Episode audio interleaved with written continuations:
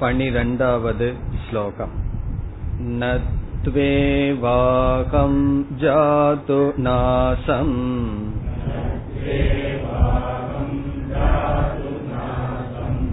न त्वं नेमे जनाधिपाः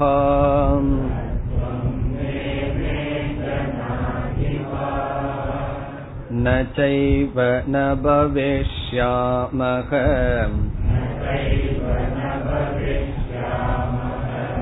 सर्वे वयमतः परम्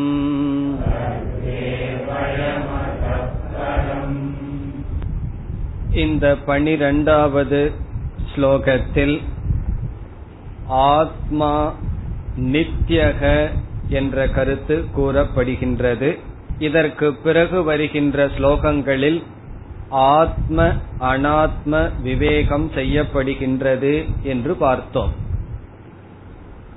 ஒவ்வொரு ஜீவனையும் அல்லது நம்மையே சாஸ்திரம் இரண்டாக பிரிக்கின்றது. ஒன்று ஆத்மா இனி ஒன்று அனாத்மா. ஆத்மா என்றால் யார் பார்க்கிறார்களோ அறிகிறார்களோ அது ஆத்மா. எது அறியப்படுகின்றதோ அது அனாத்மா. இந்த மூன்று உடல் அனாத்மா. மூன்று உடல் என்று சொன்னவுடன் சென்ற வகுப்பில் பார்த்தோம். நாம் பார்த்து அனுபவிக்கின்ற ஸ்தூல சரீரம் நம்முடைய மனம் சூக்ம சரீரம். பிறகு இதற்கு காரணமாக இருக்கின்ற ஒரு உடல் அது கண்ணுக்கு தெரியாது ஆனால் காரண சரீரம். இவ்விதம் காரண சூக்ம ஸ்தூல உடல்கள் அனாத்மா இதை யார் வைத்திருக்கிறார்களோ யார் அனுபவிக்கிறானோ அதற்கு ஆத்மா என்று பெயர். நம்முடைய அனுபவத்தில் என்ன நடந்துவிட்டது இந்த அனுபவிக்கின்றவனும் அனுபவிக்கப்படுகின்ற பொருளும் கலந்து விட்டது. எப்பொழுதெல்லாம் நான் நான் என்று சொல்வோமோ அந்த நான் என்ற சொல் இந்த உடலையும் குறிக்கின்றது அறிகின்ற ஆத்ம தத்துவத்தையும் குறிக்கின்றது. ஆகவே சாஸ்திரம் என்ன செய்ய வேண்டும்? நான் என்று நாம் நம்மை புரிந்து கொள்ளும் பொழுது எது உண்மையான நான் எது தவறாக நான் என்ற சொல்லுக்குள் அர்த்தம் வந்துவிட்டது என்று பிரித்து இது அனாத்மா இது ஆத்மா என்று பிரித்து நீ ஆத்மாவாக இருக்கின்றாய் எப்பொழுதெல்லாம் நான் என்று சொல்கிறாயோ அப்பொழுது உன்னை ஆத்மாவாக புரிந்து கொள் அனாத்மா அல்ல. இதுதான் இனிமேல் நாம் பார்க்க இருக்கின்ற கருத்து. சென்ற வகுப்பில் பார்த்தோம் பகவான் ஆத்மா நித்யக என்று எப்படி சொன்னார் என்று ஞாபகப்படுத்திக் கொண்டு செல்லலாம். நத்வேவாகம் ஜாது நாசம். முதலில் பகவான் தன்னையே சொல்றார் அகம் ஜாது நாசம். எப்பொழுதாவது நான் இல்லை என்பது நது ஏவ இல்லை. நான் இல்லை என்பது இல்லை என்றால் என்ன? நான் எல்லா காலத்திலும் இருந்திருக்கின்றேன். பிறகு ந துவம். நீ ஒரு காலத்தில் இல்லை என்பது இல்லை. ந இமே ஜனாதிபாகா. இந்த அரசர்களெல்லாம் இல்லை என்பது இல்லை. இதனுடைய பொருள் இவர்களெல்லாம் எல்லா காலத்திலும் இருந்திருக்கிறார்கள். பிறகு நச்ச ந பவிஷ்யாமக. நாம் இல்லாமல் போவோம் என்பதும் கிடையாது. சர்வே வயம் அதப்பரம் வயம் சர்வே. நாம் அனைவரும் அதற்கு பிறகு இந்த உடலினுடைய அழிவுக்கு பிறகு இல்லாமல் போவோம் என்பதும் கிடையாது. இப்படியெல்லாம் பகவான் சொல்வதனுடைய மைய கருத்து என்ன? ஆத்மா என்றும் இருக்கின்றது. இந்த உடல் தோன்றிய போது நான் தோன்றினேன்னு சொல்றோம்.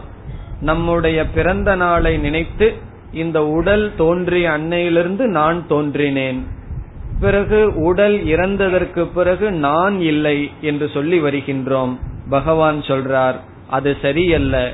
உடலினுடைய தோற்றத்துக்கும் உடலினுடைய அழிவுக்கும் ஆத்மாவினுடைய இருப்புக்கு சம்பந்தம் இல்லை. ஆகவே இந்த ஸ்லோகத்தினுடைய சாரம் ஆத்மா நித்யக. இனி மேற்கொண்டு அடுத்த ஸ்லோகத்தில் மீண்டும் ஆத்மாவினுடைய தத்துவத்தை பகவான் கூறுகின்றார். பதிமூன்றாவது ஸ்லோகம் देहिनोऽस्मिन् यथा देहे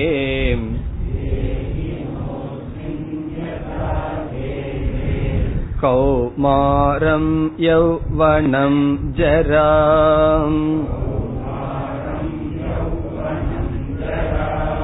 तथा देहान्तरप्राप्तिः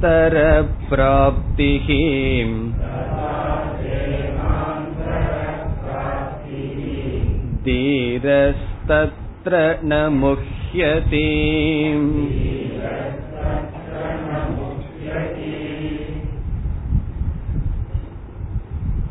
இந்த ஸ்லோகத்தில் ஆத்மா மாறாதது என்று சொல்கின்றார் ஆத்மா நிர்விகாரக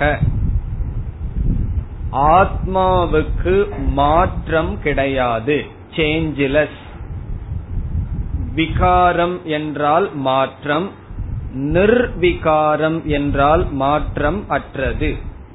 அதுதான் இந்த ஸ்லோகத்தின் சாரம். எக்ஸாமினேஷன் எல்லாம் வைக்கிறதா இருந்ததுன்னா இந்த ஸ்லோகத்தினுடைய மைய கருத்து என்ன? ஒன் வேர்ட் ஆன்சர் என்ன சொல்லணும்? நிர்விகாரக. நத்வேவாகம். அதனுடைய சாரம் நித்யக. அப்படி ஒவ்வொரு ஸ்லோகத்துக்கும் ஒரே சொல்லல என்ன சாரம்னு பார்க்க இருக்கின்றோம். இருபத்தஞ்சாவது ஸ்லோகம் வரைக்கும் அப்படி பார்ப்போம். ஆத்மா நிர்விகாரக என்று சொன்னால் அனாத்மாவை என்ன சொல்லலாம்? அனாத்மா சவிகாரக. சவிகாரக என்றால் விகாரத்துடன் கூடியது மாற்றத்துடன் கூடியது. பகவான் உதாரணத்தோடு இதை நிரூபிக்கின்றார். இனி நாம் இந்த ஸ்லோகத்திற்குள் செல்வதற்கு முன் இந்த ஸ்லோகத்தை புரிஞ்சுக்கிறதுக்கு தேவையான சிறிய ஒரு விசாரத்தை செய்வோம். பிறகு இந்த ஸ்லோகத்திற்குள் செல்லலாம். அனாத்மா ஆத்மா என்று இரண்டு சொற்கள் நம்மால் அறிமுகப்படுத்தப்பட்டது. ஆத்மா திருக் அறிபவன் அனாத்மா அறியப்படுவது என்று பார்த்தோம். பிறகு சென்ற வகுப்பில் மேலும் பார்த்தோம் இந்த அனாத்மா என்பது மூன்று உடல்கள் என்று பார்த்தோம். காரண சரீரம் சூக்ம சரீரம் ஸ்தூல சரீரம். ஆகவே ஒவ்வொரு ஜீவனும் ஆத்ம அனாத்மாவினுடைய கூறு. இந்த மூன்று உடலும் ஆத்மாவும் சேர்ந்து ஜீவன் அல்லது மனிதன் உயிரினம் என்றெல்லாம் சொல்கின்றோம். இந்த மூன்று உடலில் ஸ்தூல சரீரம் என்பது நாம் பார்த்து அனுபவிக்கப்படுகின்ற இந்த உடல். சூக்ம சரீரம் என்பது நம்முடைய மனம். இந்த சூக்ம சரீரம் அது சூக்மமாக இருப்பதனாலே அதற்கு சூக்ம சரீரம்னு பெயர். இந்த உடலுக்கு ஸ்தூல சரீரம் காரணம் ஸ்தூலமாக இருப்பது கிராஸ் என்று சொல்வது. சூக்மத்துக்கு சட்டில் என்று நாம் சொல்கின்றோம். இந்த இயற்கையில் ஒரு நியதி என்னவென்றால் எது சூக்மமாக மாறுகின்றதோ அல்லது எது சூக்மமாக இருக்கின்றதோ அது பிரதிபிம்ப பிரதிபிம்பம் அது செய்யும். பிரதிபிம்பம் செய்ய அதற்கு சக்தி இருக்கின்றது. உதாரணமாக சப்தம் இருக்கின்றது. இப்ப நம்ம பேசுற சப்தம் சவுண்ட் இந்த சப்தம்ங்கிறது ரொம்ப சூக்மமானது ஒரு பெட்டிக்குள்ள போட்டு பீட்டி வைக்க முடியாது. அதே இது ஒரு பொருள்னு சொன்னா அதை எடுத்து பெட்டியில பீராவில வைக்கலாம். சப்தத்தை நம்ம பிடித்து வைக்க முடியாது காரணம் அது சூக்மம் ஆகவே என்ன செய்யும்? அந்த சப்தம் நல்ல சூழ்நிலை கிடைத்தால் எதிரொலியாக ரிஃப்ளெக்ட் பண்ணும் அதனுடைய ரிஃப்ளெக்ஷன் எதிரொலி எக்கோ வரலாம். பிறகு சப்தத்தை விட சூக்மமானது என்ன? லைட் வெளிச்சம். ஆகவே அந்த வெளிச்சம் என்ன செய்யலாம்? அதுவும் ஒரு இடத்துல தன்னை வந்து பிரதிபிம்பத்திற்கு உட்படுத்தி கொள்ளலாம். இதிலிருந்து ஒரு நியதி என்னவென்றால் சூக்மமாக இருக்கின்றது அது தன்னை வெளிப்படுத்திக் கொள்ளும் ரிஃப்ளெக்ட் அது செய்யலாம். இப்பொழுது விளக்கு இருக்கின்றது லைட் இருக்கின்றது வெளிச்சம். அந்த வெளிச்சமானது எத்தனையோ இடத்தில் படுகின்றது. பாறையில படுகின்றது தண்ணீரில் அது படுகின்றது சூரியனுடைய ஒளி பிறகு கண்ணாடியில் படுகின்றது. பாறையில பட்டவுடன் வெளிச்சம் ஓரளவுக்கு தான் ரிஃப்ளெக்ட் பண்ணும். பிரதிபிம்பம் அதில் தோன்றும். பிறகு தண்ணீருக்குள் அதை விட தெளிவாக இருக்கும். தூய்மையான கண்ணாடியில நம்ம என்ன பார்க்கலாம்? அந்த சூரியனையே நம்ம பார்க்கலாம். காரணம் என்ன? சூரியனுடைய சூக்மமான ஒளி கதிர்களை தூய்மையான கண்ணாடியானது தனக்குள் அது பிரகாசப்படுத்தி காட்டும். இதே போல ஆத்மாவினிடம் சில தத்துவம் இருக்கின்றது. ஆத்மாவினுடைய சொரூபம் முன் சொல்லப்பட்டது நித்தியக என்பது. நித்தியக என்பதை வேறு வார்த்தையில் சொன்னால் சத் என்று சொல்லலாம். எப்பொழுதும் இருக்கின்றது. பிறகு நாம் முதல் முதலில் பார்த்தோம். ஆத்மா திருக் சொரூபம் என்று பார்த்தோம். திருக் என்றால் அறிவது. ஆகவே எது அறியக்கூடியதாக இருக்கும்? எது அறிவு சொரூபமோ ஞான சொரூபமோ சைத்தன்ய சொரூபமோ அதுதான் அறிய முடியும். இந்த புஸ்தகமோ டேபிளோ அறிகின்ற சக்தி உடையதாக இல்லை. காரணம் அதற்கு ஞானம் அறிவு என்பது இல்லை. நாம் அறிகின்றோம். இதிலிருந்து ஆத்மாவுக்கு ஞானம் அறிதல் என்பது தன்மை சொரூபம். அறிதல்ங்கிற காரியத்தை ஆத்மா செய்யவில்லை. அறிவு என்பது ஆத்மாவினுடைய சொரூபம். இப்பொழுது இந்த ஆத்மாவினுடைய அறிதல் ஞானம் என்ற தன்மையானது சூக்மமான மனதில் பிரதிபிம்பம் செய்யப்படுகின்றது. நம்மளுடைய உடல் இருக்கின்றது அது ரொம்ப கிராஸ் பாறை மாதிரி.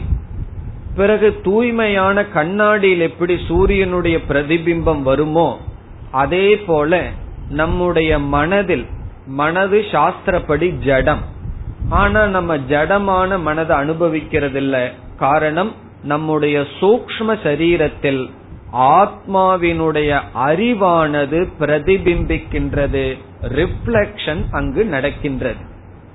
இப்பொழுது இந்த ஒரு உதாரணத்தை வச்சுட்டு போனா தான் இந்த சூக்மமான கருத்து நமக்கு புரியும். ஒரு கண்ணாடி இருக்கின்றது சூரியன் இருக்கின்றது. சூரியன் கண்ணாடிக்குள் தெரிகின்றது. இப்பொழுது எவ்வளவு சூரியனை நாம் பார்க்கலாம்? இரண்டு சூரியன் இருப்பது போல் தெரியும். காரணம் என்ன? ஒரு ஒரிஜினல் சூரியன் பிம்ப சூரியன் பிறகு கண்ணாடிக்குள்ள இனியொரு சூரியன். பிறகு அந்த கண்ணாடி எப்படி இருக்கும்னா மிக மிக பிரகாசமாக இருக்கும். அதே போல நம்முடைய சூக்ம சரீரம் ஆத்மாவினுடைய அறிவை வாங்கிக் கொண்டு பிரகாசத்தை அடைகின்றது. அதனாலதான் என்ன நடக்கின்றது? நம்முடைய மனம் அறியும் சக்தியை அடைகின்றது. இல்ல அப்படின்னா மனசு ஜடமாகத்தான் இருக்கும். ஆகவே மனது எல்லா காலத்திலும் ஆத்மாவினுடைய பிரதிபிம்பத்தை வைத்துக் கொண்டு இருக்கின்றது. இப்பொழுது ஜீவனுடைய லட்சணத்துல இனியொரு வார்த்தையும் நம்ம சேர்த்திக் கொள்வோம் முன்ன என்ன பார்த்தோம்? ஆத்மா கூட்டல் அனாத்மா ஜீவன் அப்படிங்கிற சொல்லல. அனாத்மாங்கிற இடத்துல மூன்று உடல்னு பார்த்தோம். காரண சரீரம் சூக்ம சரீரம் ஸ்தூல சரீரம்னு பார்த்தோம். இப்ப இனி ஒன்றை நாம் சேர்க்கின்றோம். காரண சரீரத்தை விட்டுருவோம். அது விசாரத்துக்கு வேண்டாம்.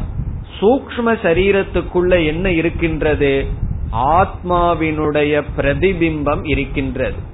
ஆத்மாவினுடைய சித் அம்சத்தினுடைய பிரதிபிம்பம் அந்த சித் ஞான சொரூபத்தை போல இனியொரு அறிவு அங்கு இருக்கின்றது. எப்படி கண்ணாடிக்குள்ள இனியொரு சூரியன் இருப்பது போல் இருப்பது போல. சமஸ்கிருதத்தில் ஆபாசக என்றால் அதை போன்றது என்று பொருள். ஆபாசக என்றால் அதை போல.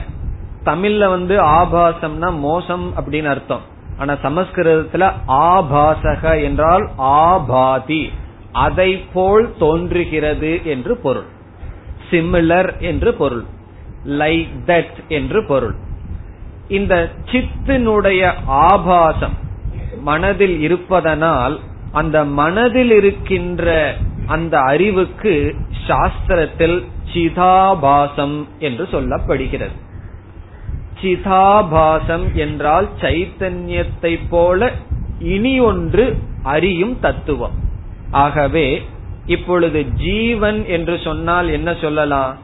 ஆத்மா எல்லா ஜீவனுக்கும் பொதுவாக இருக்கின்றது. இந்த அனாத்மாவில் மனதும் சிதாபாசமும் இருக்கின்றது. ஆகவே மனம் கூட்டல் சிதாபாசம் கூட்டல் ஸ்தூல சரீரம். ஸ்தூல சரீரம் இல்லைனாலும் பரவாயில்ல. மனதையும் சிதாபாசத்தையும் ஆத்மாவையும் சேர்த்து ஜீவன் சொல்றோம்.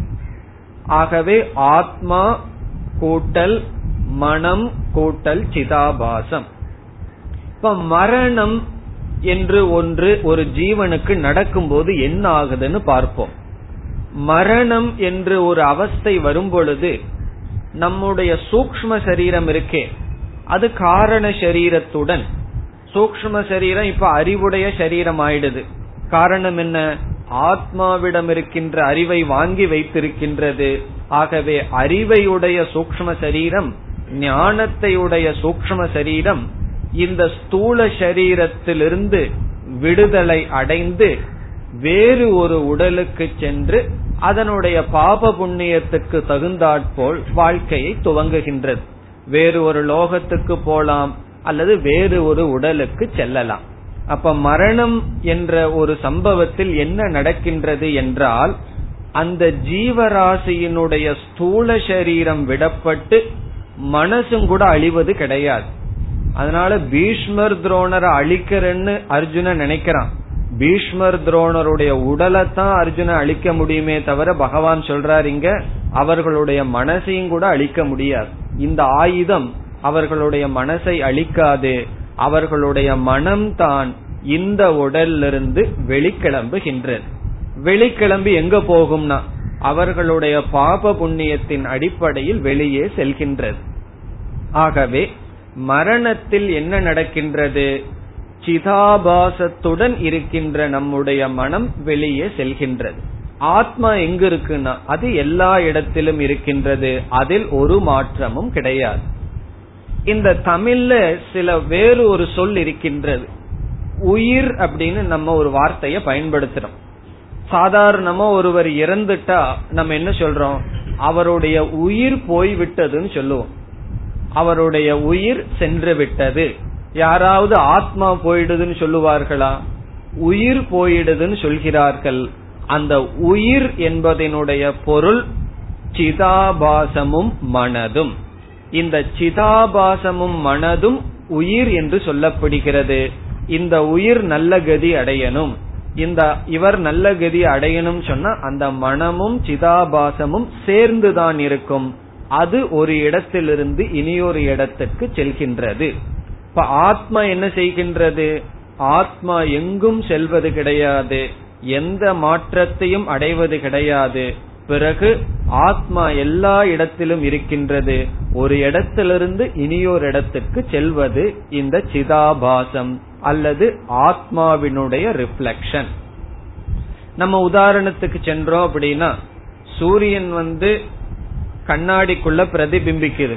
அந்த கண்ணாடியிலிருந்து அந்த பிரதிபிம்பம் எப்படி போகும்னெல்லாம் அங்க உதாரணத்தை எடுத்துக்கொள்ள கூடாது ஒரு கால் அந்த கண்ணாடி உடைஞ்சிடுதுன்னு வச்சுக்கோ. வேறு கண்ணாடியில் அந்த பிரதிபிம்பம் இருக்கும். அல்லது கண்ணாடி போகும்போது அந்த பிரதிபிம்பமும் போவது போல் நமக்கு தெரியும். அதே போல எது இந்த உடலிலிருந்து இனியொரு உடலுக்கு செல்கிறது என்றால் நம்முடைய மனம் இந்த உடலிலிருந்து செல்கிறது. அப்ப கேள்வி வரலாம் மனம் ஜடமாச்சே எப்படி செல்ல முடியும்னா அந்த மனதுக்கு ஆத்மாவினுடைய அறிவை வாங்குகின்ற சக்தி இருக்கின்றது. அது மனதுக்கு அந்த சக்தி இயற்கையாக இருக்கின்றது. நம்ம உடலுக்கு கிடையாது நேரடியாக வாங்க. பிறகு இந்த மனசு என்ன பண்ணிருக்கு ஆத்மாவினிடம் அறிவை வாங்கி தான் அறிவு சொரூபமா மாறிவிட்டது. இந்த மனது உட்கார்ந்திருக்கின்ற உடலுக்கும் அந்த தன்மையை கொடுத்து விடுகின்றது. அதனாலதான் நம்மளுடைய உடல் என்னாகின்றது? அறிவு பூர்வமாக இருக்கின்றது. இந்த மனதானது உடலை விட்டு சென்றவுடன் இந்த உடலும் ஜடமாயிரும். நம்மளுடைய உடல் ஒரு சேதனமா தெரிவதற்கு காரணம் ஆத்மா அல்ல. அந்த மனதில் இருக்கின்ற சிதாபாசம். ஆகவே இந்த மனமும் மனதில் இருக்கின்ற ஆத்மாவினுடைய பிரதிபிம்பமும் உடலுக்கு அறிவை கொடுக்கின்றது. அது உடலை விட்டு செல்வதுதான் மரணம். பகவான் சொல்றார் இந்த விதமான எல்லா அவஸ்தைகள் நடக்கும் பொழுது ஆத்மா என்பது மாறாமல் இருக்கின்றது. ஆகவே ஆத்மா நிர்விகாரம் எது விகாரம் அடையாதோ அது நித்தியம். ஆகவே இந்த ஸ்லோகத்தை ஆத்மா நிர்விகாரம் என்ற கருத்துக்கு எடுத்துக்கொண்டாலும் முன் ஸ்லோகத்துல ஆத்மா நித்தியம்னு பகவான் சொல்றார். அதற்கு காரணம் கொடுப்பது போல் அமைந்துள்ளது. எப்படி ஆத்மா நித்தியம்? இவ்விதமான எல்லா மாற்றங்களிலும் மாறாமல் இருப்பதனால் ஆத்மா நித்தியம். இனி ஸ்லோகத்திற்குள் செல்லலாம். என்ன பகவான் சொல்கின்றார்? தேகினோஸ்மின் யதா தேகே இங்கு பயன்படுத்துகின்ற வார்த்தை முதல் சொல் தேகினக. தேகக என்றால் உடல். தேகம் என்றால் உடல். தேஹி என்றால் உடலை உடையவன். இப்ப ஞானம் என்றால் அறிவு ஞானி என்றால் ஞானத்தை உடையவன். அதே போல தேகக என்றால் உடல் தேஹி என்றால் தேகத்தை உடையவன். அது ஆத்மாவை குறிக்கின்றது. தேகி நக என்றால் உடலை உடையவனுடைய அல்லது உடலை உடையவனுக்கு என்று பொருள். இந்த உடலை உடைய ஆத்மாவுக்கு என்று பொருள். இப்ப முதல் வரியில பகவான் என்ன சொல்கின்றார்? பிறந்ததிலிருந்து இறக்கும் வரை இந்த உடல்ல விதவிதமான மாற்றங்கள் நடைபெறுகின்றது. அத வந்து யாருமே சொல்ல வேண்டியதில்லை. நம்ம அனுபவத்துல பார்க்கிறோம். பிறந்த நாள்ல இருந்து இறக்கும் நாள் வரைக்கும் ஒரே மாதிரி உடல் இருந்திருக்கா? மாறிக்கொண்டே வருகின்றது. அப்படி மாறும் பொழுது பிறந்த நாள்ல அல்லது அறிவு தெரிஞ்ச நாள்ல இருந்து வயதாகின்ற வயோதிகம் வருகின்ற நாள் வரைக்கும் அந்த உடல்ல மாற்றம் இருக்கும். அந்த உடல்ல ஒருத்தன் இருந்து நான் நான் சொல்லிட்டு இருக்கானே. அவன் மாறி இருக்கானா என்றால் நம்ம அனுபவத்தில் என்ன சொல்லுவோம்? மாறவில்லைன்னு சொல்லுவோம். இளமை காலத்துல நான் தான் பிறகு இளமை பருவத்தில் நான் தான் இளமை காலம்னா குழந்தை பருவத்தில் நான் தான் பிறகு இளமையாக வாலிபவனாக இருக்கும் பொழுது அதே நான் தான். பிறகு என்னாகின்றது? வயோதிகனானதற்கு பிறகும் அதே நான் இருக்கின்றேன். அதனாலதான் ஒரு தாத்தா கிட்ட போனோம் அப்படின்னா அவர் பத்து வயசுல இருந்து கதை சொல்லலாம். ரொம்ப ஏன் வயசானவங்க பேசுறாங்கன்னா அதுக்கு என்ன காரணம்? அவர்களுக்கு அதே நான் தான் இன்னும் இருந்திருக்க இளமையிலையும் வாலிபனா இருக்கிற நான் அவர் போயிட்டாருன்னு வச்சுக்குவோம். அவர்னால ஒரு கதையும் அடைக்க முடியாது. ஆகவே சின்ன குழந்தையிலிருந்து வயோதிகமாகிற வரைக்கும் முழுமையா நான் நான் தொடர்ந்து இருந்து கொண்டே இருக்கேன். ஆனா இந்த தேகம் என்ன ஆயிருக்குன்னா முதல்ல இளமை பருவமா இருந்தது பிறகு வயோதிகம் அடைந்தது இப்படி மாறிக்கொண்டே வருகின்றது. அப்ப இதிலிருந்து என்ன சித்திக்கின்றது? இந்த நான் என்பதில் மாற்றமில்லை ஆனால் இந்த உடல் மாறுகிறது. இந்த உடல் அப்படிங்கிறது அனாத்மா. இந்த உடலில் விகாரம் இருக்கின்றது. ஆத்மாவிடத்தில் விகாரம் கிடையாது. பிறகு பகவான் இந்த உதாரணம் யாருக்குமே சந்தேகம் வராது. பிறகு இதை வச்சுட்டு அடுத்த எக்ஸ்டென்ஷன் என்ன பண்றார்?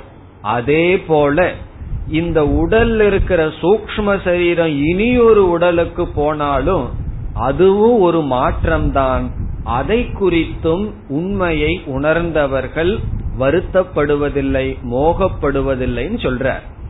எப்படி இந்த உடல் முழுவதும் மாற்றம் அடையும் பொழுது நான் மாற்றம் அடையலையோ அதே போல இந்த உடலை விட்டு இனியொரு உடலுக்கு போகும் பொழுதும் சூக்ம சரீரம் மாறுகின்றது. ஸ்தூல சரீரம் மாறும் பொழுது சூக்ம சரீரம் மாறாம இருந்தது. ஸ்தூல உடல் மாறினவுடன் சூக்ம சரீரம் மாறுகின்றது. அப்பொழுதும் ஆத்மா மாறுவதில்லை. திடீர்னு மனிதனுடைய சரீரத்திலிருந்து மாட்டுக்குள்ள போயிட்டான்னு வச்சுக்குவோம் இந்த சரீரத்தில் எப்படி விவகாரம் பண்ணமோ அப்படி பண்ண முடியுமா? அந்த மனம் மாறும் உடலுக்கு தகுந்தாற்போல். ஆனால் அந்த ஆத்மா அந்த நான்னு நான்னு சொல்லிட்டு இருப்பவன் மாறுவதில்லை. என்னன்னா விகாரமற்றவனாக இருக்கின்றான். அதைத்தான் சொல்றார். தேகினக இந்த ஆத்மாவுக்கு அஸ்மின் தேகே. அஸ்மின் என்றால் இந்த தேகே என்றால் ஸ்தூல சரீரத்தில் இந்த உடலில் யதா.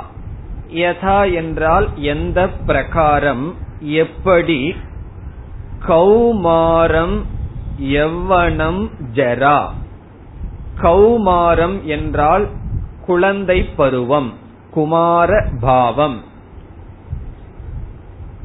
இந்த உடலு உடலில் அல்லது இந்த உடலில் இருக்கின்ற தேகிக்கு உடலில் என்ன வருகின்றது? கௌமாரம் வருகின்றது குழந்தை பருவம் வருகின்றது. பிறகு அவன் என்ன செய்யறான் வளர்கின்றான். யவ்வனம் யவ்வனம் என்றால் வாலிப பருவம் இளமை பருவம். அது அப்படியே இருந்தா நல்லா இருக்கும். ஆனா நல்லா இருக்காதே அப்படி இருக்காது ஜெரா. ஜெரா என்றால் வயோதிகம். இந்த மூன்றும் இந்த தேகத்துல இருக்கும் பொழுது அந்த தேகிக்கு வருவது கிடையாது.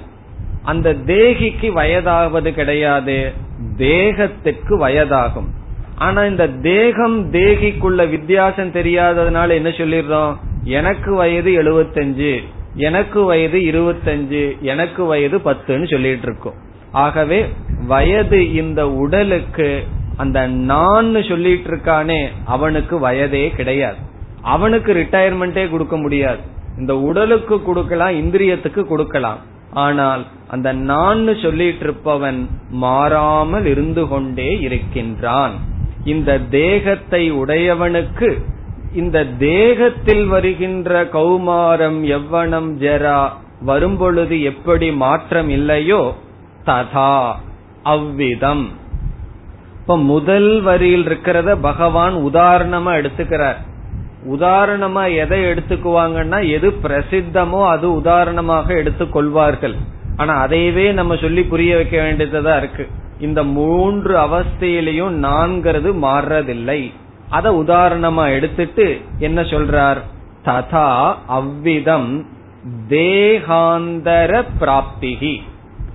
தேகாந்தரம் என்றால் வேறு ஷரீரம் அந்நத் அந்நக தேகக. வேறு சரீரம் பிராப்தி அடையப்படுகின்றது. வேறு உடல் அடையப்படுகின்றது. தத்ர தீரக ந முக்கியதி தத்ர என்றால் இந்த விஷயத்தை குறித்து. தத்ர என்றால் இந்த விஷயத்தில். இது குறித்து. தீரக என்றால் விவேகி அறிவை உடையவன். ந முஹ்யதி மோகப்படுவதில்லை துயரப்படுவதில்லை. இது குறித்து அறிவை உடையவன் விவேகியானவன் தீரனானவன் மோகப்படுவது இல்லை. எதை குறித்து? ஒரு தேகத்திலிருந்து இனி ஒரு தேகத்துக்கு சூக்ம சரீரம் செல்கின்றது. ஒரு தேகத்திலேயே மாற்றங்கள் வருகின்றது. இதை குறித்து ஒருவன் துயரப்படுவதில்லை. ஞானியானவன் காரணம் அவனுக்கு ஆத்மா மாறாதது. இந்த அனாத்மா மாறக்கூடியது என்று தெரிகின்றது. இதுதான் சாரம். இப்ப முதல் வரியில பகவான் நமக்கு தெரிஞ்ச அனுபவத்தை சொல்லி புரிய வைக்கிறார். இந்த நான் நான் சொல்லிட்டு இருக்கிற ஆத்மாவில மாற்றம் கிடையாது. இந்த உடல்ல மாற்றம் இருக்கும் பொழுதும் இதுல வந்து சந்தேகம் இல்லை. பிறகு என்ன சந்தேகம் வரலாம்? இந்த உடல் இறந்ததற்கு அப்புறம் நான் இல்லையே நான் இல்லாமல் போகின்றேன் சந்தேகம் வரும்போது சொல்றார். அப்படி அல்ல. இந்த உடல் தான் இறக்கின்றது. நம்முடைய மனம் சூக்ம சரீரம் இறப்பதில்லை. அது வேறொரு உடல் எடுக்கின்றது. பிறகு அது சுகதுக்கத்தை அனுபவிக்கின்றது. இதை குறித்து ஞானியானவன் துயரப்பட மாட்டான். இப்ப அர்ஜுனனுடைய துயரம் என்ன? மரணத்தை குறித்த துயரம். பீஷ்மர் துரோணர் இவர்கள் இறந்து விடுவார்களே என்பதை குறித்து இப்ப பகவான் சொல்றார் அவர்களுடைய உடல் மாற்றத்தில் ஆத்மா மாறுவதில்லை அவர்களுடைய சூக்ம சரீர மாற்றத்திலும் ஆத்மா மாறுவதில்லை. இந்த உடல் மாற்றத்துல நான் மாறுவதில்லைன்னு பிரத்யக்ஷம். இங்க சாஸ்திரத்திலிருந்து புதுசா என்ன தெரிஞ்சுக்கிறோம் நம்முடைய இந்த உடலிலிருந்து சூக்ம சரீரம் வேறு உடலுக்கு போனாலும் ஆத்மாவுக்கு மாற்றம் கிடையாது இவ்விதம் இந்த இரண்டு ஸ்லோகங்களில் பகவான் ஆத்மா நித்தியமானது மரணம் இல்லை மாற்றம் இல்லைன்னு சொல்லிட்டார் இனி அடுத்த ஸ்லோகம் ஓம் தேய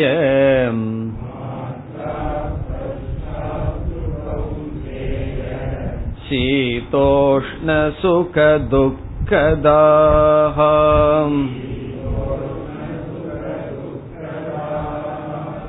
आगमापायिनो नित्याः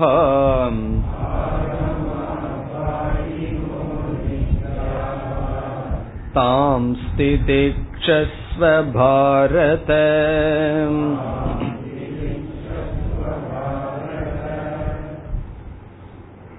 பதினான்கு பதினைந்து இந்த இரண்டு ஸ்லோகங்களில் அனாத்மாவினுடைய அடிப்படையில் பகவான் பேசுகின்றார். பதினான்கு பதினைந்து. இதில் அனாத்மாவினுடைய அடிப்படையில் பேசப்படுகின்றது. உங்களுக்கு ஞாபகம் இருக்கணும் அல்லது உங்க நோட்ஸுக்கு ஞாபகம் இருக்கணும் பன்னெண்டிலிருந்து இருபத்தஞ்சு வரைக்கும் ஆத்மாவினுடைய சொரூபத்தை சொல்றார்னு சொல்லும் பொழுது எக்ஸப்ட் விதிவிலக்கு பதினாலு பதினைந்து என்று சொல்லப்பட்டது. இந்த பதினாலு பதினைந்து ஸ்லோகத்தில் அனாத்மாவினுடைய அடிப்படையில் பகவான் பேசுகிறார். இங்கு ஆத்மாவினுடைய தத்துவம் வராது அனாத்மாவை பற்றி பேசுகின்றார். பிறகு பதினாறிலிருந்து மீண்டும் ஆத்ம தத்துவம் தொடரும். ஆகவே பன்னெண்டிலிருந்து இருபத்தஞ்சுக்குள்ள இந்த ரெண்டு ஸ்லோகம் தனியே அணைக்கும் அனாத்மாவை பற்றிய கருத்து. எப்படி பகவான் விசாரத்தை ஆரம்பித்தார்? சென்ற வகுப்பில் அதையும் பார்த்தோம். பீஷ்மரை துரோணரை குறித்து அர்ஜுனனுடைய துயரத்தை முதலில் நீக்க வேண்டும். ஆகவே பகவான் ஒரு விகல்பத்தை செய்தார். விகல்பம் என்றால் இதுவா அதுவா என்று பிரித்து விசாரம் செய்வது. பீஷ்மர் துரோணர் இவர்களுடைய ஆத்மாவை குறித்து நீ துயரப்படுகிறாயா? அல்லது பீஷ்மர் துரோணர் இவர்களுடைய அனாத்மாவை குறித்து உனக்கு துயரம் வருகின்றதா? மூன்றாவது விகல்பம் இது அதர்மம் என்று நினைத்து துயரப்படுகின்றாயா?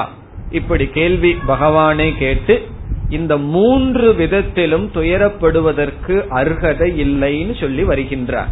அப்படி அர்ஜுனன் வந்து பீஷ்மர் துரோணர் இவர்களுடைய ஆத்மாவை நான் கொல்ல நேரிடும் என்று நீ சொன்னால் தவறு. ஆத்மாவை கொல்ல முடியாது.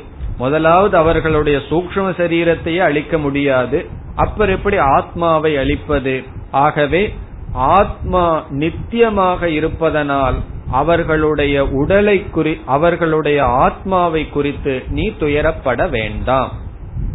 இனி அர்ஜுனன் சொல்லலாம். பீஷ்மர் துரோணருடைய ஆத்மா நித்தியமாக இருக்கட்டும். அது நித்தியமோ அனித்தியமோ அதை பத்தி எனக்கு கவலையே இல்லை. எனக்கு என்ன கவலை? இப்பொழுது நான் பீஷ்மரை கொன்றால் அம்பை அவர்களை நோக்கி செலுத்தினால் அவர்களுடைய உடல் அழிந்துவிடும். அவர்களுடைய அனாத்மா அழிந்துவிடும். என்னுடைய துயரம் அனாத்மாவை குறித்தது. அவர்களுடைய அனாத்மாவை குறித்து நான் துயரப்படுகின்றேன் என்று அர்ஜுனன் சொன்னால் அதற்கு பதில் இந்த ரெண்டு ஸ்லோகத்தில் இருக்கின்றது. மீண்டும் ஒரு ஸ்லோகத்தில் சொல்லுவார் ஆனால் இங்கும் அதற்கு பதில் பகவான் சொல்கின்றார். அனாத்மாவை குறித்து நீ ஏன் துயரப்பட வேண்டிய அவசியம் இல்லை? அதற்குத்தான் இங்கு பதில். இப்ப பீஷ்மர் துரோணர் இவர்களுடைய அனாத்மாவை குறித்து நான் துயரப்படுகின்றேன். என்ன பிராக்டிக்கலா இதத்தான் சொல்லுவார்கள். இப்போ ஒருவருடைய வீட்டுல மரணம் நடந்துடுதுன்னு வச்சுக்கோ. அவரிடம் போய் அவருடைய ஆத்மா என்னைக்குமே இருக்கும் சாகாதுன்னு சொன்னா அவருக்கு என்ன வரும்? ஆத்மா அவர் என்னைக்குமோ இருக்குதோ இல்லையோ அதை பத்தி நான் வருத்தப்படல.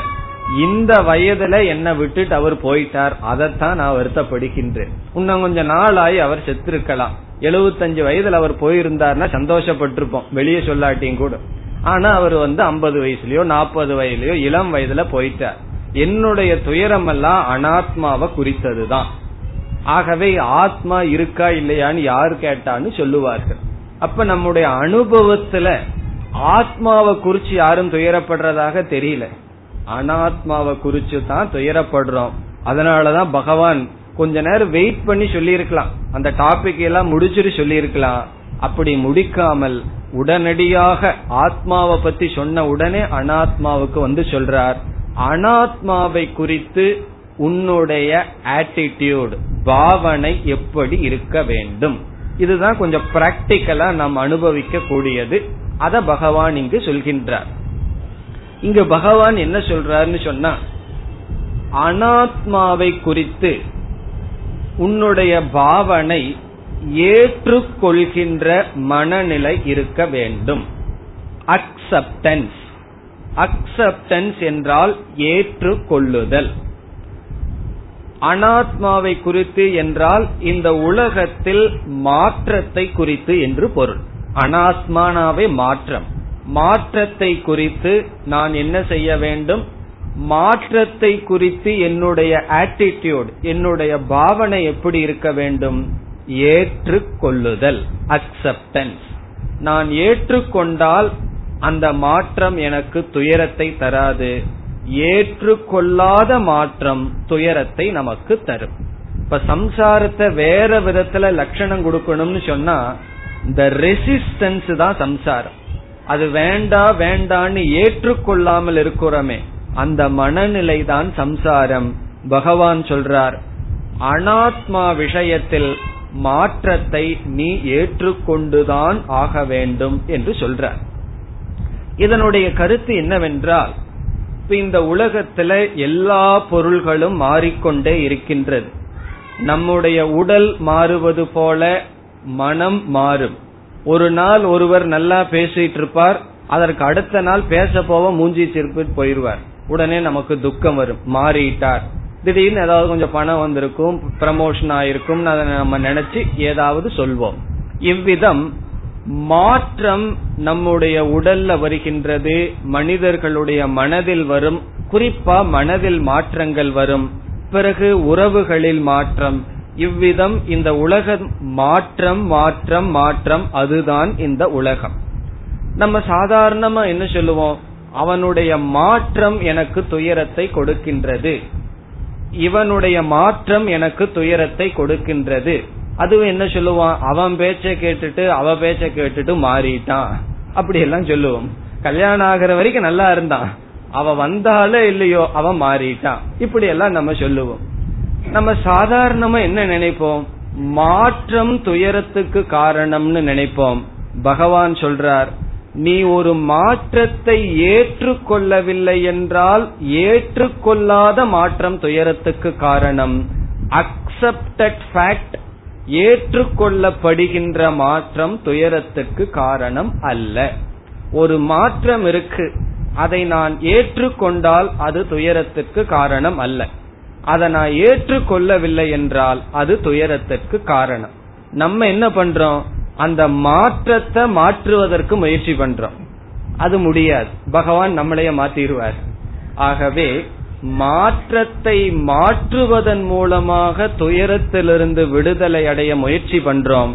இங்க பகவான் ஒரு அறிவை கொடுக்கிறாரு. மாற்றத்தை மாற்ற முடியாதுன்னு புரிந்து கொண்டு அதை ஏற்றுக்கொண்டால் அந்த மாற்றம் துயரத்திற்கு காரணம் அல்ல. அது எந்த மாற்றமாக வேண்டுமானாலும் இருக்கலாம். இங்க மாற்றம்னு சொன்னா வாழ்க்கையில நடக்கிற நிகழ்ச்சிகள். அது தோல்வி வெற்றி மரணம் புகழ் இகல் மனிதன் குணங்களினுடைய மாற்றம். எது வேண்டுமானாலும் இருக்கலாம். அந்த மாற்றத்தை நான் ஏற்றுக்கொண்டால் அது துயரத்திற்கு காரணம் அல்ல. நான் ஏற்றுக்கொள்ளவில்லை என்றால் அது துயரத்திற்கு காரணம். இனி அடுத்த கேள்வி கேட்கலாம். அந்த மாற்றத்தை நான் ஏன் ஏற்றுக்கொள்ளணும்? நான் ஏற்றுக்கொள்வதற்கு என்ன காரணம் என்றால் இங்க பகவான் சொல்றார் வேறு வழி கிடையாது.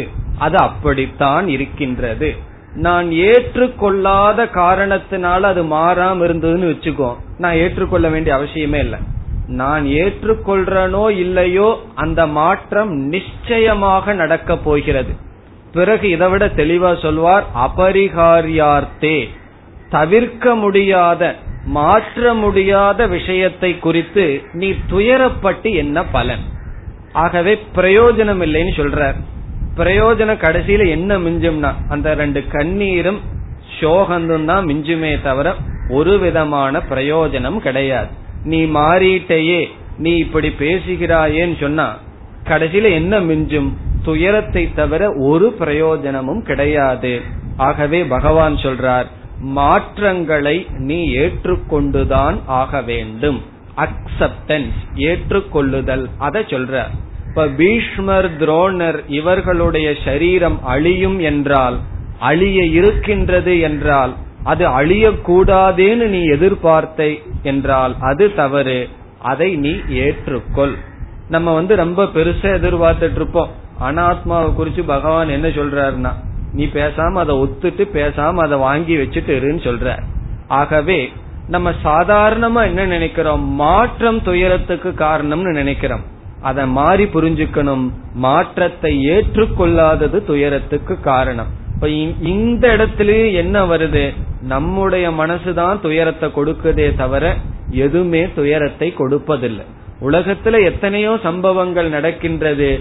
சில சம்பவங்கள் நம்மளை கஷ்டப்படுத்துது. காரணம் அங்க ரெசிஸ்டன்ஸ் இருக்கு. அது வேண்டாம் அது மாறக்கூடாது என்ற எண்ணம் நமக்கு இருக்கின்றது. இங்கு பகவான் சொல்றார் இயற்கையில் சில துக்கங்கள் மாற்றங்கள் வரத்தான் செய்யும். அதுவும் இல்லாம சில கஷ்டங்கள் வரத்தான் செய்யும். அது ராமராகட்டும் கிருஷ்ணராகட்டும் சீதையாகட்டும். அப்படிப்பட்டவர்களுக்கே கஷ்டம் வந்திருக்கு. பிறகு நமக்கு என்னன்னா சீதை கஷ்டப்பட்ட மாதிரி ராமருக்கு வந்த கஷ்டம் நமக்கு வந்திருக்குமா? நமக்கு அவ்வளவு தூரம் கஷ்டம் எல்லாம் வரல. ஒரு பெரிய ராஜ்யம் வந்து அதுக்கு அடுத்த நாள் காட்டுக்கு போக வேண்டியது வந்தது. நமக்கு மீறினா ஒரு பத்தாயிரம் இருபதாயிரம் லாஸ் ஆகும். இதுக்கு மேல பெரிய லாஸ் நமக்கு வராது. ஆகவே அவர்களுக்கும் கூட பெரிய மாற்றம் வந்தது. அதே போல் அது இயற்கையாக இருக்கின்றது. எல்லா மனிதர்களுக்கும் வெற்றி தோல்வி சுக துக்கம் என்பது கண்டிப்பாக வரும். அதை ஏற்றுக்கொள்ள வேண்டும் என்று இந்த ரெண்டு ஸ்லோகத்துல சொல்றார். பிறகு இதோடு இனி ஒரு கருத்தும் சொல்றார். சகிப்பு தன்மையை வளர்த்தி கொள்ள வேண்டும். அதையையும் பகவான் சொல்றார். உன்னை நான் ஏற்றுக்கொள்ளணும்னு சொன்னா சகித்து பழக வேண்டும். சகிப்பு தன்மையை வளர்த்த வேண்டும். அதையும் பகவான் சொல்றார். அதற்கு சமஸ்கிருதத்தில் திதிக்ஷா என்று சொல்லப்படும். திதிக்ஷா என்றால் சகித்து கொள்ளுதல். டாலரன்ஸ் ஏற்றுக்கொள்ளுதல். இந்த சகித்து பழகினவனாலதான் மோக்ஷத்தையே அடைய முடியும்னு பகவான் சொல்ற இந்த சகிப்புத்தன்மை இல்லை பொறுமை இல்லை என்றால் அவனால் மோக்ஷத்துக்கு தகுதி இல்லை என்று ஏற்றுக்கொள்ளுதல் என்ற ஆட்டிடியூட் ஒரு சாதனத்தையும் சகிப்புத்தன்மையும் இந்த ஸ்லோகத்தில் பகவான் சொல்கின்றார். சகிப்பு தன்மையையும் பகவான் இங்க முக்கியமா அறிமுகப்படுத்துகின்றார். காரணம் சகிப்புத்தன்மைங்கிறது ஒன்று இருந்தால்தான் நம்ம எந்த ஒரு வாழ்க்கையில முன்னேறியே போக முடியும். ரொம்ப பேர் ஏதாவது பிசினஸ்லயோ எதுக்கோ முயற்சி செய்வார்கள். சில கஷ்டங்கள் வந்தா சகிப்புத்தன்மை இருக்காது அந்த பொறுமை இருக்காது விட்டு விட்டு வந்து விடுவார்கள். இப்ப ஏதாவது ஒன்னு வாங்குறதுக்கு கியூவில நிப்பார்கள். எவ்வளவு நேரம்னா கடைசி ஆளுக்கு நாலு ஆள் முன்னாடி வரைக்கும் நின்று அதுக்கப்புறம் பொறுமை இல்லாம வந்து விடுவார்கள்.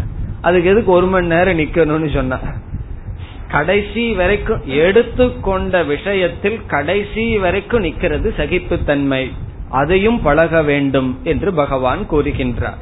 சகிப்புத்தன்மையை பற்றி பிறகு பார்ப்போம். இப்பொழுது ஸ்லோகத்திற்குள் செல்லலாம். என்ன சொல்கின்றார் பகவான்? மாத்ரா ஸ்பர்ஷாஸ்து கௌந்தேய கௌந்தேய ஹே அர்ஜுனா மாத்ராகா ஸ்பர்ஷாகா மாத்ராகா என்ற சொல்லுக்கு இந்திரியங்கள் என்று பொருள். மாத்ராகா என்றால் இந்திரியங்கள். கண் காது மூக்கு முதலிய. மெய்வாய் கண் மூக்கு செவின்னு சொல்ற ஐந்து ஞானேந்திரியங்களுக்கு மாத்ராகா என்று பெயர். இதுக்கு ரெண்டு பொருள் இருக்கு. முதல் பொருள் இந்திரியங்கள். அது எப்படி மாத்ரான்னு சொன்னா இந்திரியம்னு சொன்னா மா என்று சமஸ்கிருதத்தில் சொன்னால் அளத்தல் என்று ஒரு பொருள். ஆகவே மீயந்தே ஆபிகி சப்தாதயக இது மாத்ராகா இந்த சப்தம் ரூபம் முதலியவைகள் எதனால் அளக்கப்படுகின்றதோ அறியப்படுகின்றதோ அது மாத்ராகா. நீயந்தே ஆபிகி சப்தாதயக. எதனால் சப்தம் ரூபம் முதலியவைகள் அறியப்படுகின்றதோ அது மாத்ரா. அது இந்திரியங்கள். நம்முடைய உடல் கர்மேந்திரியமாகட்டும் ஞானேந்திரியங்களாகட்டும் குறிப்பா நம்மளுடைய இந்திரியங்கள். பிறகு அடுத்த சொல் சப்தாகா. ஸ்பர்ஷாகா. ஸ்பர்ஷாகா என்றால் சம்பந்தம்.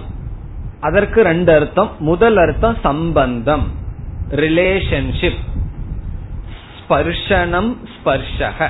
டச் எது எதோடு சம்பந்தம் வைக்கின்றோமோ அந்த சம்பந்தத்துக்கு ஸ்பர்ஷாகா என்று பெயர். இப்ப ரெண்டையும் சேர்த்தா எப்படி வரும்? மாத்ரா ஸ்பர்ஷாகா என்றால் மாத்ரானாம் ஸ்பர்ஷக. இந்திரியங்களினுடைய சம்பந்தம். விஷயங்களுடன் புரிஞ்சுக்கணும்.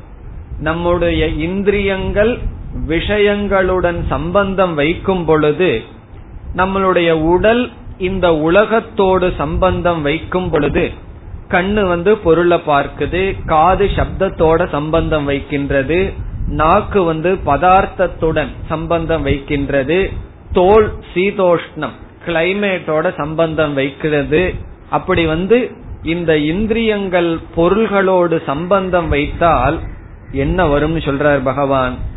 சீதோஷ்ண சுகதுக்கதாகா என்ன வரும்? சீதம் உஷ்ணம் சுகம் துக்கம். தாகா என்றால் கொடுக்கும். இந்த சம்பந்தமே நமக்கு என்ன கொடுக்குமா? சீதம் குளிர்ச்சி. உஷ்ணம் என்றால் உஷ்ணம். சுகம் சில சமயங்கள்ல இன்பம் துக்கம். சில சமயங்கள்ல துக்கம். இவைகளெல்லாம் நமக்கு வரும். இவைகளெல்லாம் நமக்கு வருகின்ற அனுபவங்கள். எப்பொழுது இந்த அனுபவம் வரும்? நம்ம சம்பந்தம் வைக்கல அப்படின்னா அனுபவம் வராது. ஆனா சம்பந்தம் வைத்தால் கண்டிப்பாக இந்த அனுபவங்கள் நமக்கு வரும். குளிர் குளிர் வெப்பம் இன்பம் துன்பம். இப்படிப்பட்ட அனுபவங்கள் எப்பொழுது வரும்?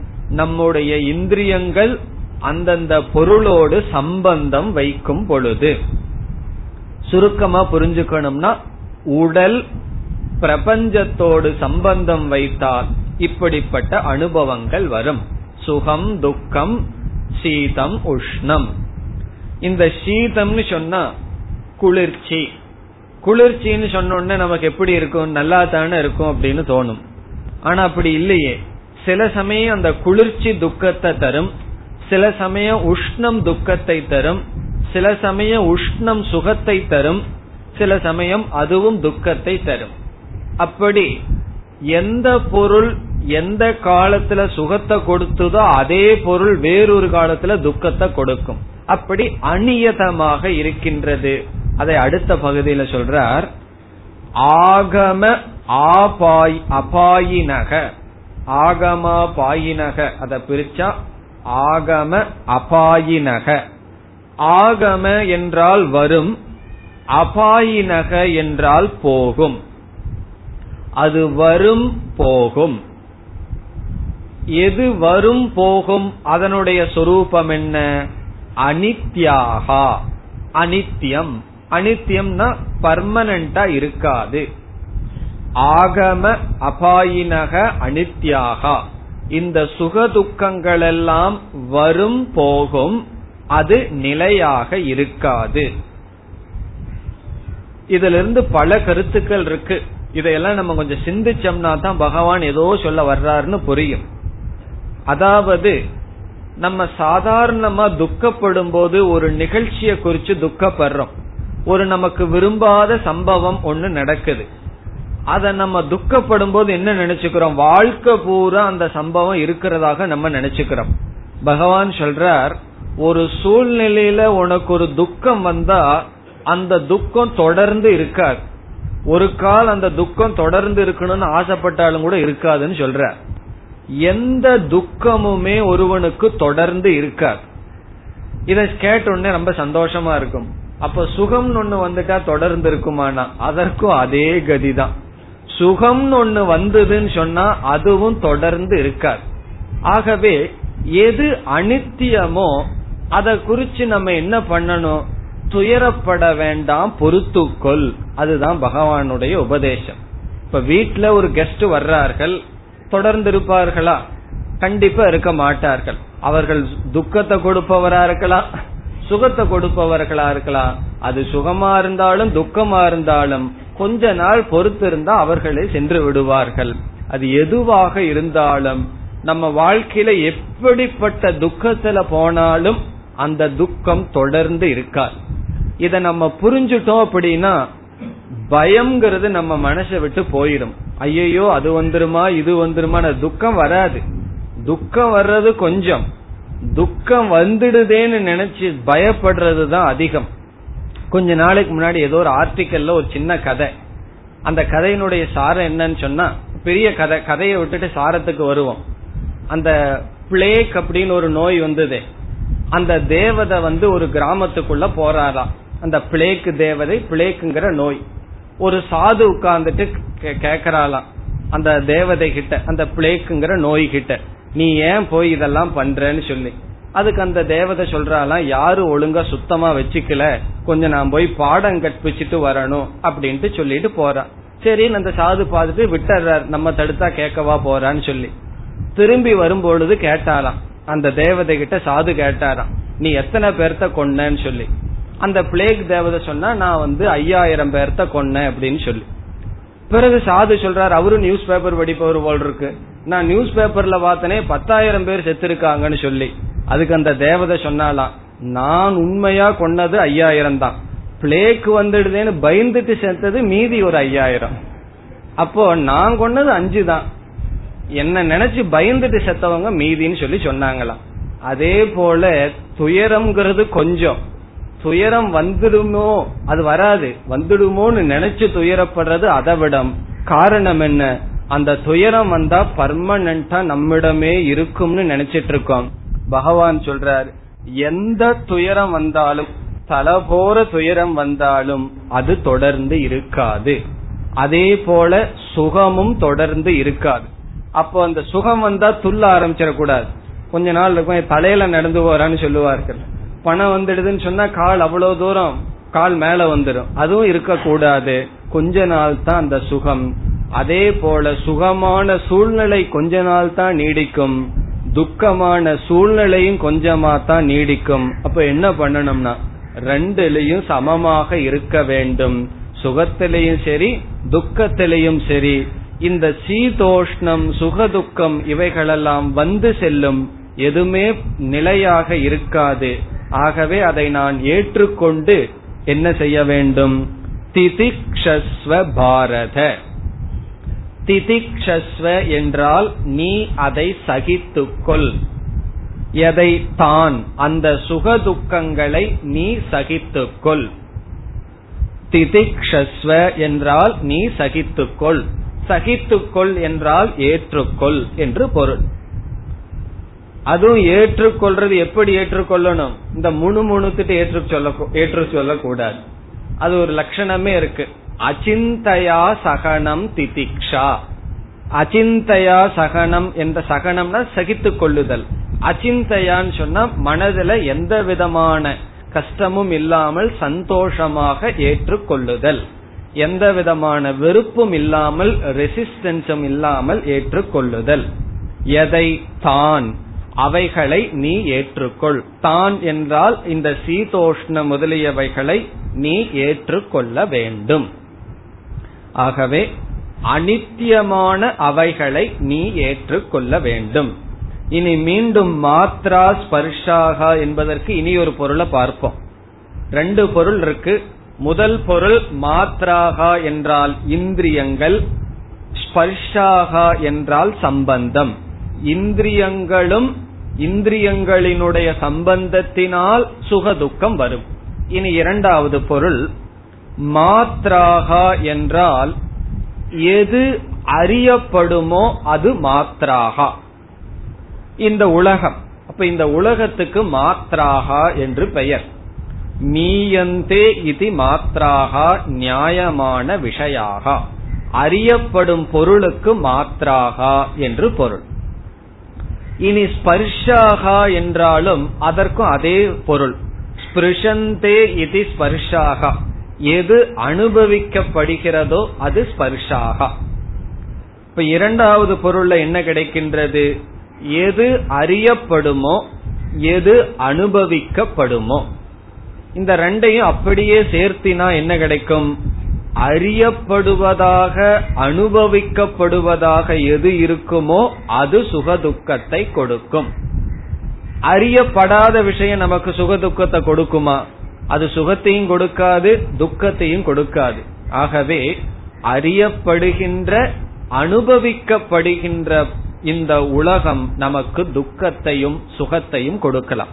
இப்ப மெட்ராஸ்ல எத்தனையோ பொருள் இருக்கு. எத்தனையோ மனிதர்கள் இருக்கார்கள். அவர்களெல்லாம் நமக்கு சுகத்தையும் துக்கத்தையும் கொடுத்திருக்காங்களா?